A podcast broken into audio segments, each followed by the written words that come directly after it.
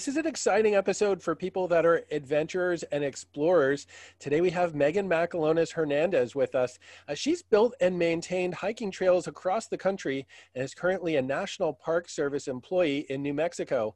Working seasonally for almost two decades, she's traveled through 35 countries and 46 states. She loves being outside, has through hiked the Pacific Crest Trail half of the Continental Divide Trail, and through paddled the Northern Forest Canoe Trail. Everyone, uh, you're going to love this episode if you like being outside, exploring, and adventure. Megan, so excited to have you on the GeoTrek podcast today.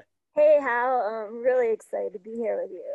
Megan, we wanted to wrap up season number one with some stories on adventure travel. You've just done so much and traveled so broadly that we're actually going to break your stories up into two podcasts. So these are podcast episodes number nine and number 10 of GeoTrek Podcast Season One.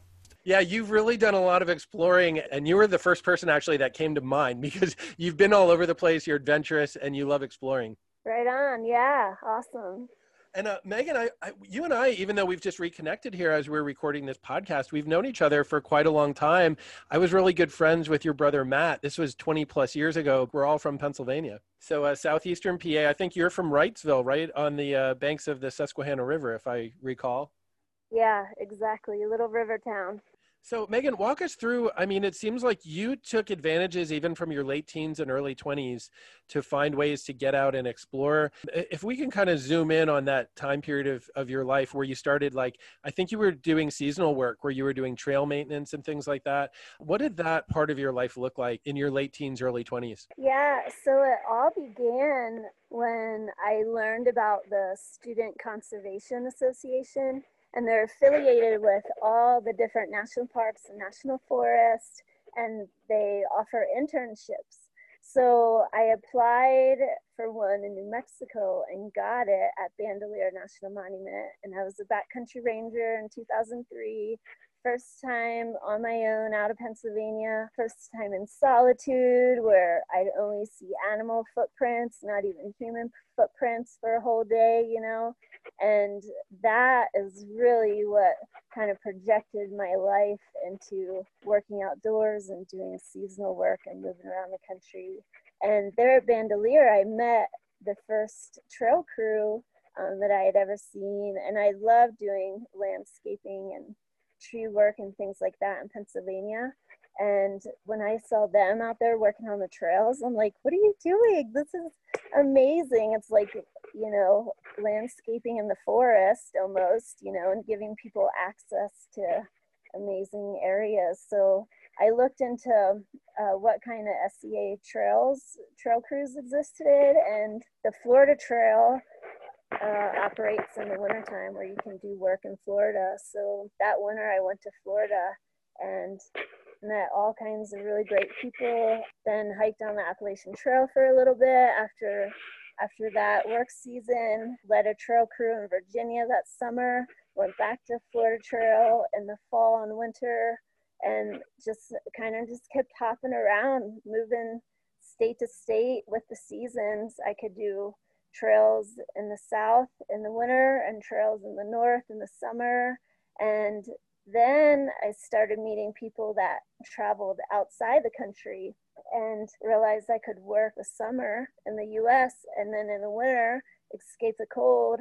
And, you know, the, the biggest expense would be the airfare, but then once you get to a country near the equator, it's really only, you know, maybe 10 bucks a night at most for a place to stay maybe two dollars for a huge meal literally pocket change to ride buses from town to town or city to city. And man i i really love doing that and i did that pretty much my entire 20s so megan let's break this down so it sounds like you were doing a lot of seasonal work doing trail maintenance is that typically like you join a team where like you're on like a multi-month assignment or something like that yeah exactly so anywhere from three to six months. Um, you're on a crew, you live out of a tent or, you know, some type of like housing that's provided. So, you know, in the beginning, I didn't even have my own vehicle. I just had a backpack on my back and I'd, I'd road trip with other people headed to the trail crew or yeah, I'd I'd find a way to get there. and it sounds like there were there. It sounds like there's a whole culture kind of involved because you mentioned you, you were meeting people that kind of traveled around to these different assignments, and then eventually kind of met made some friends that were starting to do international travel. I'm I'm guessing you kind of learned the ropes from them, or at least heard stories from them about places they went to or, or how they did the international stuff. Yeah, a lot of it uh, was you know word of mouth as far as like where I wanted to go next. It was like, oh, you've been there? Ooh, that sounds really cool. Maybe I'll try that one out. Yeah. So Megan, what, what was your first international trip in that time of life? It sounds like you said, you know, you found out, wait, I can do the summer trail maintenance season in the US and then kind of in the winter time take these trips internationally. Do you remember your first international trip where you, you did something like that? The very first one, I mean, I, I didn't cross the border far, but I went into Mexico right across from Big Bend National Park. There's a little town called Boquillas. And I helped teach English over there because a lot of the men in that town would come into the US to help fight wildfires and knowing English really helped them out. So I didn't spend a lot of time there, but I, you know, technically that's probably the first one. But then Nepal was my first overseas trip. I went for a couple weeks and uh, hiked the a part of the Annapurna circuit. Do you remember what time of the year it was? Nepal, I was there in the winter. Uh, I think February. So did you go solo or did you go with some friends? No, I went with a group there. Um, the safety of a group, right? A group of folks from Pennsylvania actually headed over there. They were more like my parents' friends. I didn't even know them very well. But. Yeah, well, it was your first time too, though, so I'm sure you're kind of yeah. like, okay, till you get to know the ropes of you know dealing with international travel and everything like that. But exactly. there you are in Nepal hiking part of the Annapurna circuit. Um, was it just breathtakingly beautiful? I mean, that, that's those are the really the highest mountains in the world, right? Mm-hmm. Gorgeous. And at one point, I was in one of the deepest valleys in the world where I had the I believe it's the 10th tallest mountain in the world on one side and the seventh tallest mountain on the other side. And I'm there in the river valley between the two. It was amazing. Wow. Really did, amazing. Did you get to hike through a lot of uh, like villages as well and, and maybe have some, yeah.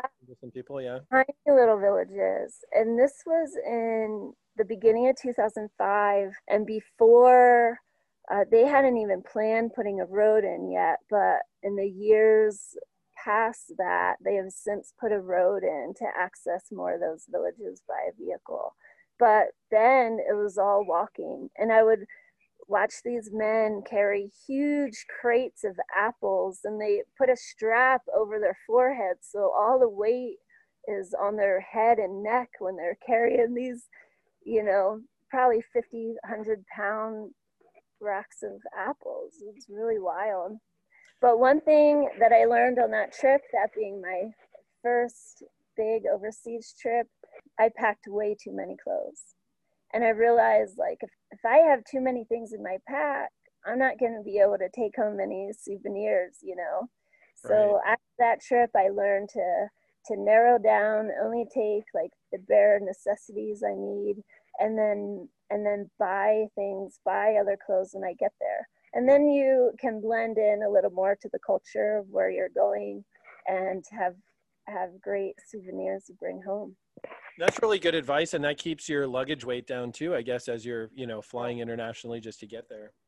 Mm-hmm at that point 2005 so you're about 22 years old or so. So you come back to the states and then i think you had mentioned that you had uh, done some relief work related with hurricane katrina. That's really going to be of interest as well to a lot of our listeners. A lot of our listeners come from the gulf coast and have had yeah. uh, hurricane impacts at some point in their life. What what was this work you were doing with the hurricane katrina relief? Yeah so that was actually the following winter. I went down about six months after katrina hit so Katrina hit in August 2005, right?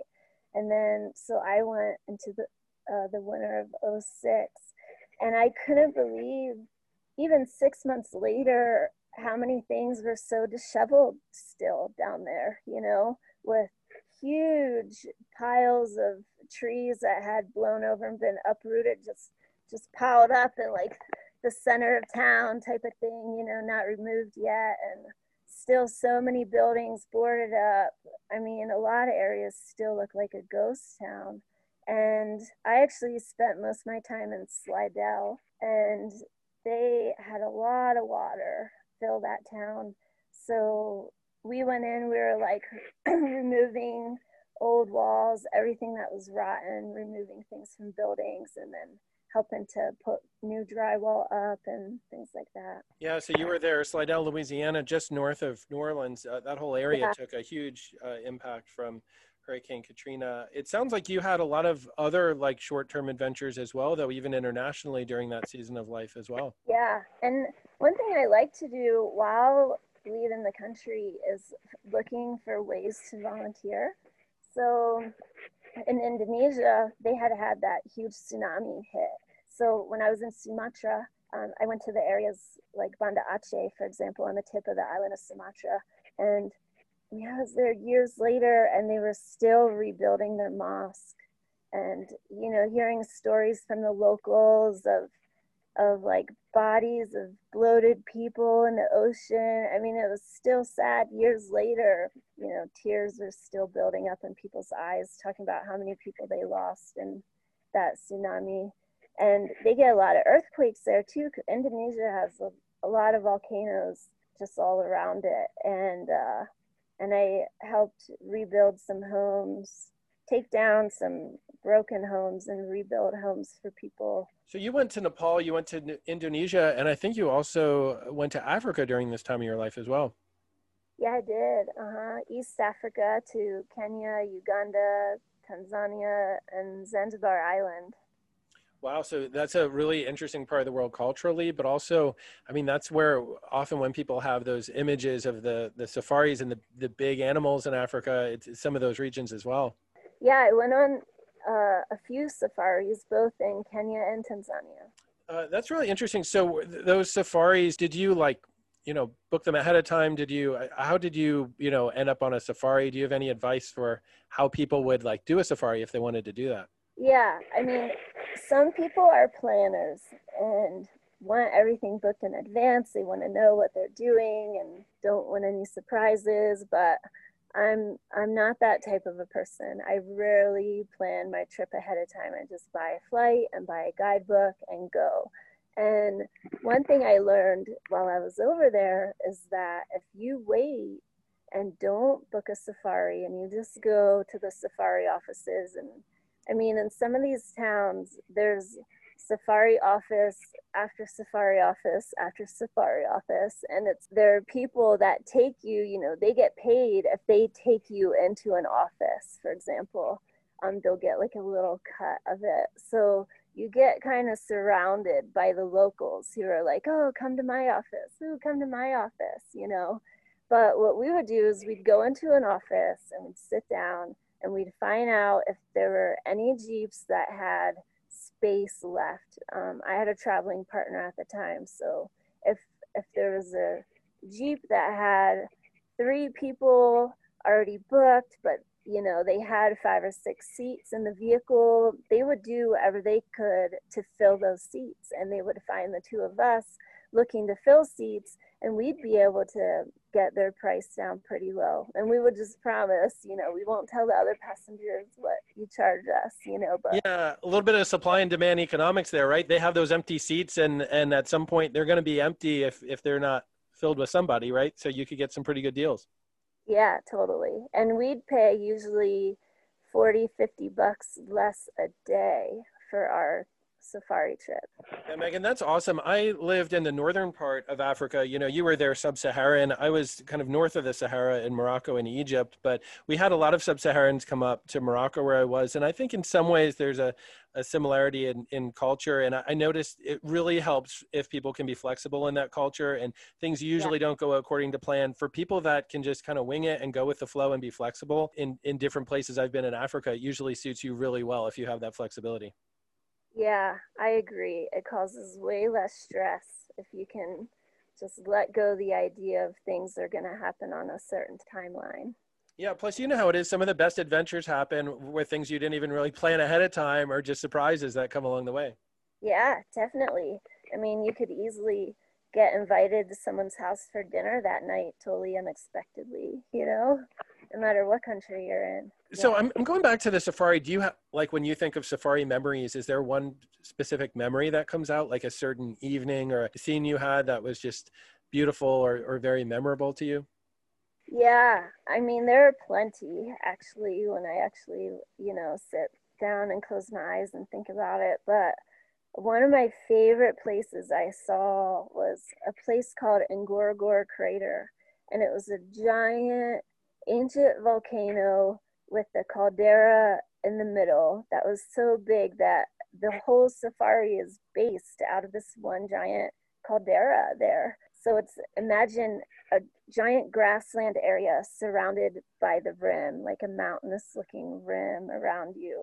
And there's pockets of water on the inside. There are hippos that are in the water and around the shorelines. There are lions on zebras eating zebras, you know, herds of zebras. And I mean, they have they have all the safari animals. I watched a cheetah run. You know, it was really cool being in this giant crater like that and seeing how much wildlife is there. So basically, this entire safari is within like the rim of the the crater of a volcano. Yeah. So I camped a couple nights outside, kind of like the rim there, and then in the morning you drive up and over the rim and down in, and that's when you're around all the animals. Well, that's exceptional. And thank you. You know, that was good advice you had for our listeners just to maybe be flexible. You can walk into an office and get a good deal on a safari because I think sometimes people start thinking, oh, international travel is going to cost me thousands of dollars, you know, and it sounds like you said the plane ticket, that's more or less fixed. But besides that, there are a lot of things you can do to really bring down the price of international adventure travel.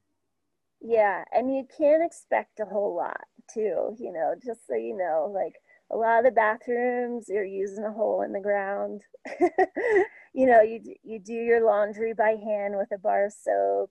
You know i wasn't living a luxurious life even though i was doing what most people consider luxurious things of like going on safaris and trips like that. I lived where you know if you're only spending four bucks a night for a place to stay in nairobi you can't really expect a whole lot from it more than a bed. But I'd bring I'd bring my own mosquito net to hang. I packed you know, my own sheet. I take a a regular bed sheet and sewed it in half kind of kind of made like a sleeping bag out of a sheet. And that way a sheet is a lot lighter and more compact than an actual sleeping bag and you can sleep in hot weather with a sheet a lot better. And that way that would protect me from you know, if there are any bed bugs or anything like that, or mosquito bites and things. So, yeah, I would always take a small bag, like a um, two, three day backpack, not a full size backpacking backpack. Because part of my philosophy too was if I don't have to separate from my bag, then I know that all my things are safe. So if my bag's not so big that it has to go on top of the vehicle or underneath the bus or whatever I'm in, if I can just hold my bag on my lap, then I know that all my things that I want to have with me are safe. You know, I don't have to worry about it getting snatched or lost or anything like that right so if you can have a small backpack that just sits on your lap on the bus it, it's it's with yeah. you that also i think gives you the flexibility right you know how some of these buses in africa they'll say we're loading we're loading and then once yeah. once they store your bag underneath you're held like actually they're not leaving for six hours and now you're held captive right so right. If, if your bag's in your hand you're you have autonomy over where you go and what you do yeah, really good point. Yeah. And, and like you said, it's safer too. You know your stuff is safe. So it sounds like you packed, you started really taking less and less, packing smaller so you could be in more control of your, of the few possessions you brought. Yeah. And even things like simple things like a first aid kit, you know, like most places you go, they have places where if you need a band-aid, you can buy a band-aid, you know, like I might take Neosporin and some athletic tape but other than that, my first aid kit was real minimal too. That's good advice. And that, that kind of fits into what you said about clothing, right? Like you can buy the clothing there. So it sounds yeah. like really like limited what you take. And you, if it's something that you could buy there, you'd kind of give yourself that option. Yeah. And renting things too. Like you know, I climbed some pretty tall mountain peaks in different countries I've been to. Like in the Andes, I climbed up Cerro del Plata, which gets to close to 19,000 feet elevation. But the thing is, in the nearest town, um, you can rent the gear you need. You can rent a tent, a sleeping bag, you know, crampons, even if you're going over glaciers. So there are options where you don't need to carry anything that's specific for a certain event. You can usually rent it. Yeah, that's really good advice because some of that specialty equipment gets cumbersome, heavy, right? And it seems like the airlines are charging more and more for luggage international, you know. So these are all ways I think people can have a lighter load and also save a lot of money if they're traveling internationally. Yeah, totally. One thing I do travel with if I'm going to a place with an ocean is my own mask and snorkel. But like diving gear, things like that, I'll rent that but I do now carry my own mask and snorkel. Just for like hygiene and and safety, right? Yeah, and I know it's it's high quality. yeah, and also, I mean, and we're going to get into some of the diving you've done, but I'd imagine you want equipment that you've fitted, right? And you've tried for you, you you know it fits, right? You know it it functions well. Yeah, yeah. Some people do get a little sketched out about scuba diving equipment because you know, it is life risking to be that far underwater if your equipment fails. But I mean, usually if you're going with a dive company that, you know, is in one of the guidebooks or something, you're you're pretty safe you're going to be safe. And uh, I'm I'm glad you mentioned diving because I definitely want to make sure we touch on that because you you actually not only have done a lot of hiking and some of the highest you know peaks and, and mountain ranges in the world, but you've done a lot of diving as well. Before we get to your time in the Pacific where you did a lot of diving, let's touch base on the Grand Canyon. You spent some time there as well. Was this kind of after you had done a lot of like trail maintenance in the U.S. and then these international trips? What the the Grand Canyon time was that a, a, a longer time or like how does that fit into your story? Yeah, actually, Grand Canyon, um, I worked there for three years for the Park Service, and I was still working on hiking trails there, but it was kind of when I started settling down a little more, where I wasn't moving every six months. I started getting into this routine of, you know, three years at a time. But my employment there, I was able to take a furlough and I was able to convince my supervisors to let me take off still a few months out of the year during for my furlough, um, which allowed me to hike. That's the time when I hiked the Continental Divide Trail for three months, and then the following year I went and through paddled the Northern Forest Canoe Trail. So I was still moving around a bit, even even though I was working at the Grand Canyon for three years. Yeah, that makes sense. It seems like you were always looking for opportunities to kind of get out there and still explore and travel. Yeah, um, always. Still do. yeah, so, no, that that's fantastic. So Grand Canyon, I mean, so uh, obviously there's there's the rim, and then the, the canyon is very deep, and there are ways to get down and really down very deep into the canyon, right by the Colorado River. Um, were yeah. you kind of up and down trails? Were you kind of you know more towards the rim? Were you more towards the river? I mean, where were you positioned a lot of that time? So my work schedule was nine days on, five days off. And working on the trail crew, usually you'd, you'd either hike in or you'd take a helicopter in to where you were working, and then you'd stay there for the nine days and work on whatever trail project you're working on. Most of the time I was Inner Canyon, but there were times I'd work closer to the rim. I actually found it really difficult to work on the trails there because there are so many hikers that you constantly have to step aside and let the hikers go through, and then you could go back to crushing rock or whatever you're working on.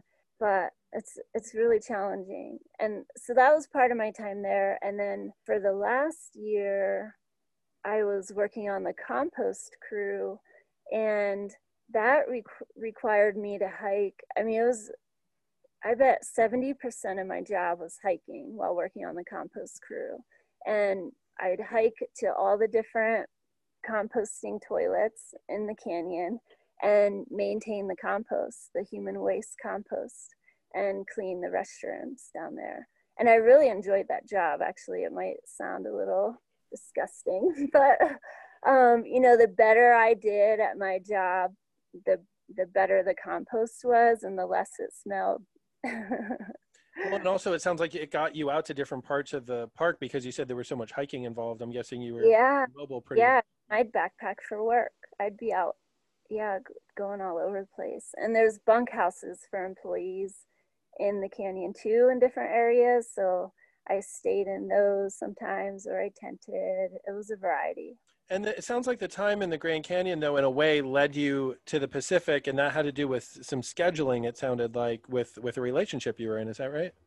Yeah, exactly. Um, I had met my husband there in northern Arizona, and we had moved to Grand Canyon together, and had worked on separate crews in the beginning. But then we both were on the compost crew and we were so short staffed that they needed us to work completely opposite schedules. And we did it for a while, but it was really difficult not seeing each other. And, you know, if one person was working in the canyon um, while the other had days off on the rim, the one on the rim had to hike into the canyon to see the other, you know, so that meant we were on our days we were supposed to be resting, we were continuing to hike the canyon, which it's pretty rough terrain. You know, it's it's hiking on rocks and very steep, and it was wearing on our knees after being there for three years. So um, it got to the point where we realized it was more important for us to spend more time together and see each other than it,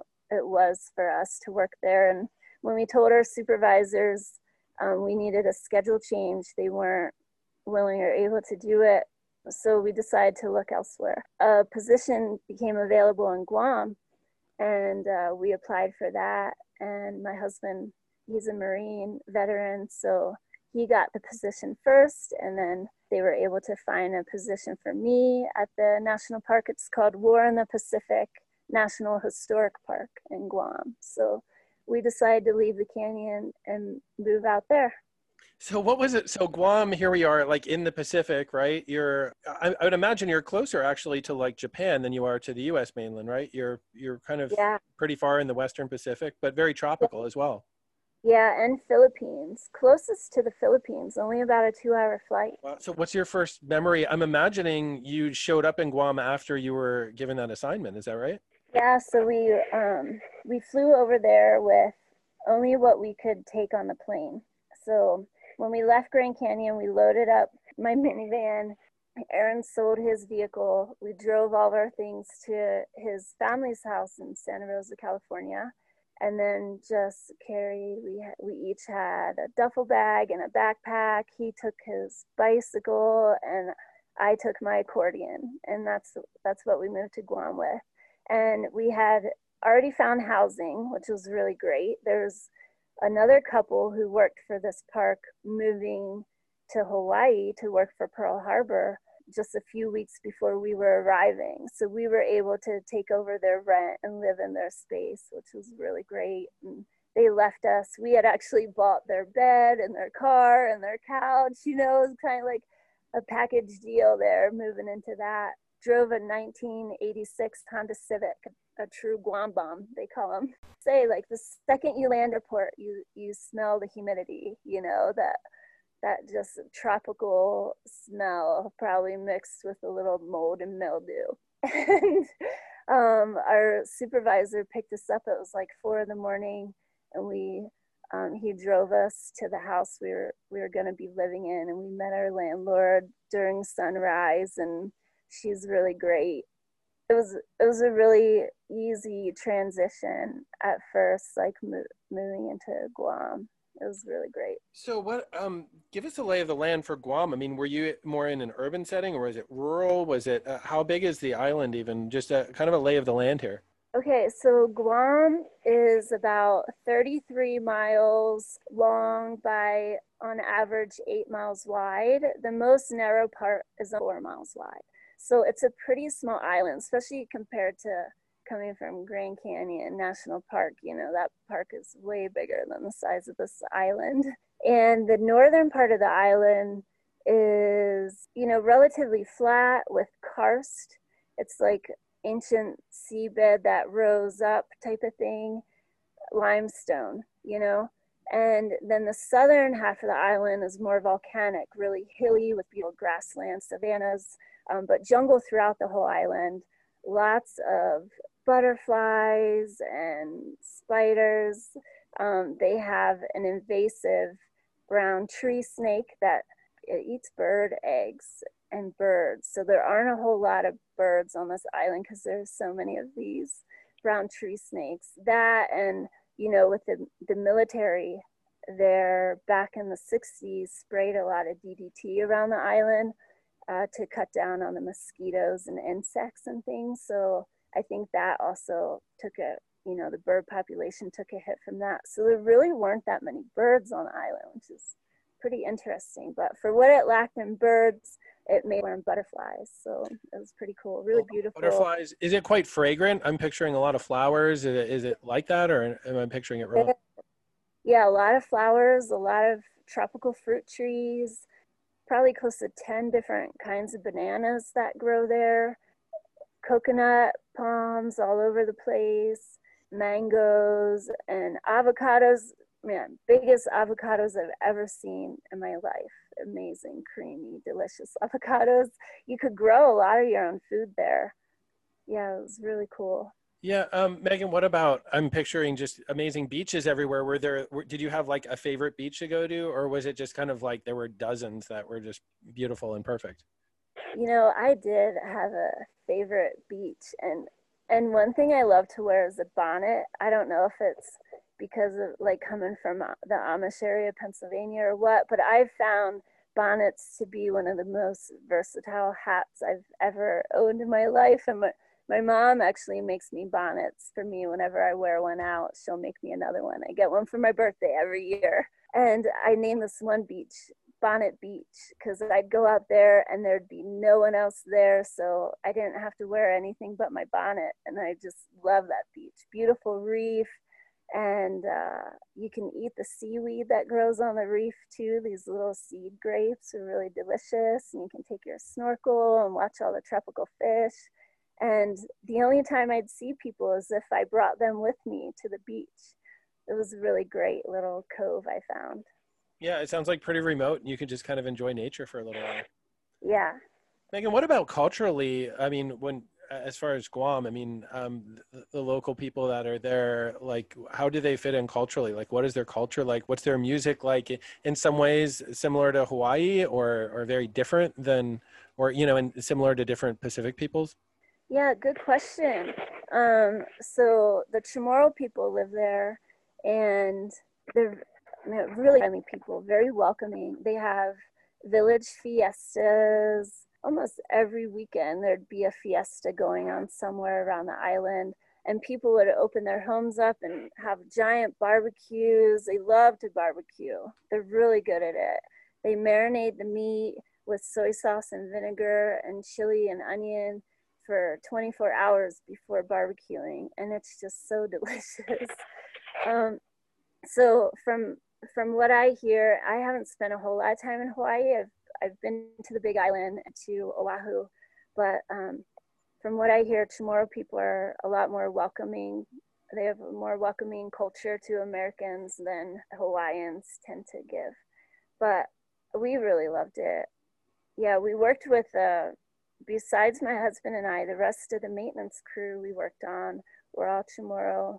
And I mean, they at the beginning it was a little rough you know we were outsiders coming into their you know and, and just culture the cultural differences were enough that you know we didn't really understand some of the things they would do and it'd be a little stressful sometimes but by the end of our three years there we were a really tight crew and we loved everybody on it. And yeah it was really great.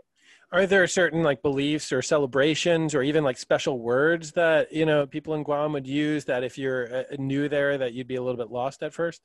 Well, one thing is driving directions directions in guam. So you know being new there we didn't know where things were even names of roads or stuff. And google can help a little bit google maps or whatever but when people would try and give you directions they'd be like you know where such and such building used to be you know, we're looking at them like, no, we don't, you know, or they're like, well, turn at the big lemmai tree. Lemmai is breadfruit. Turn at the big lemmai tree and then go behind that white building and this, you know, just really funny directions.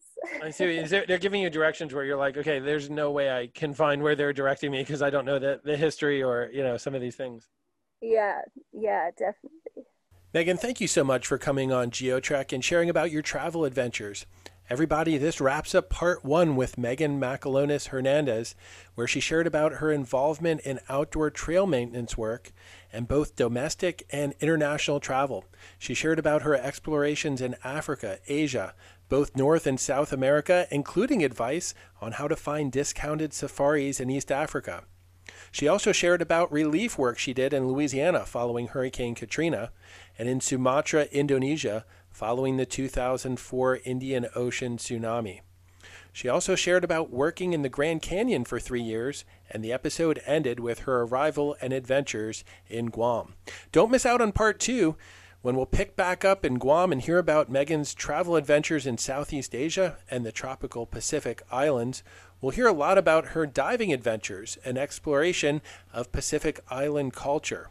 We'll also hear about her transition to living in Death Valley, California, site of the world's highest recorded temperature, and a personal tragedy when she lost most of her valuable possessions in a wildfire. Thanks, Megan, for coming on GeoTrek, and thanks everybody for listening.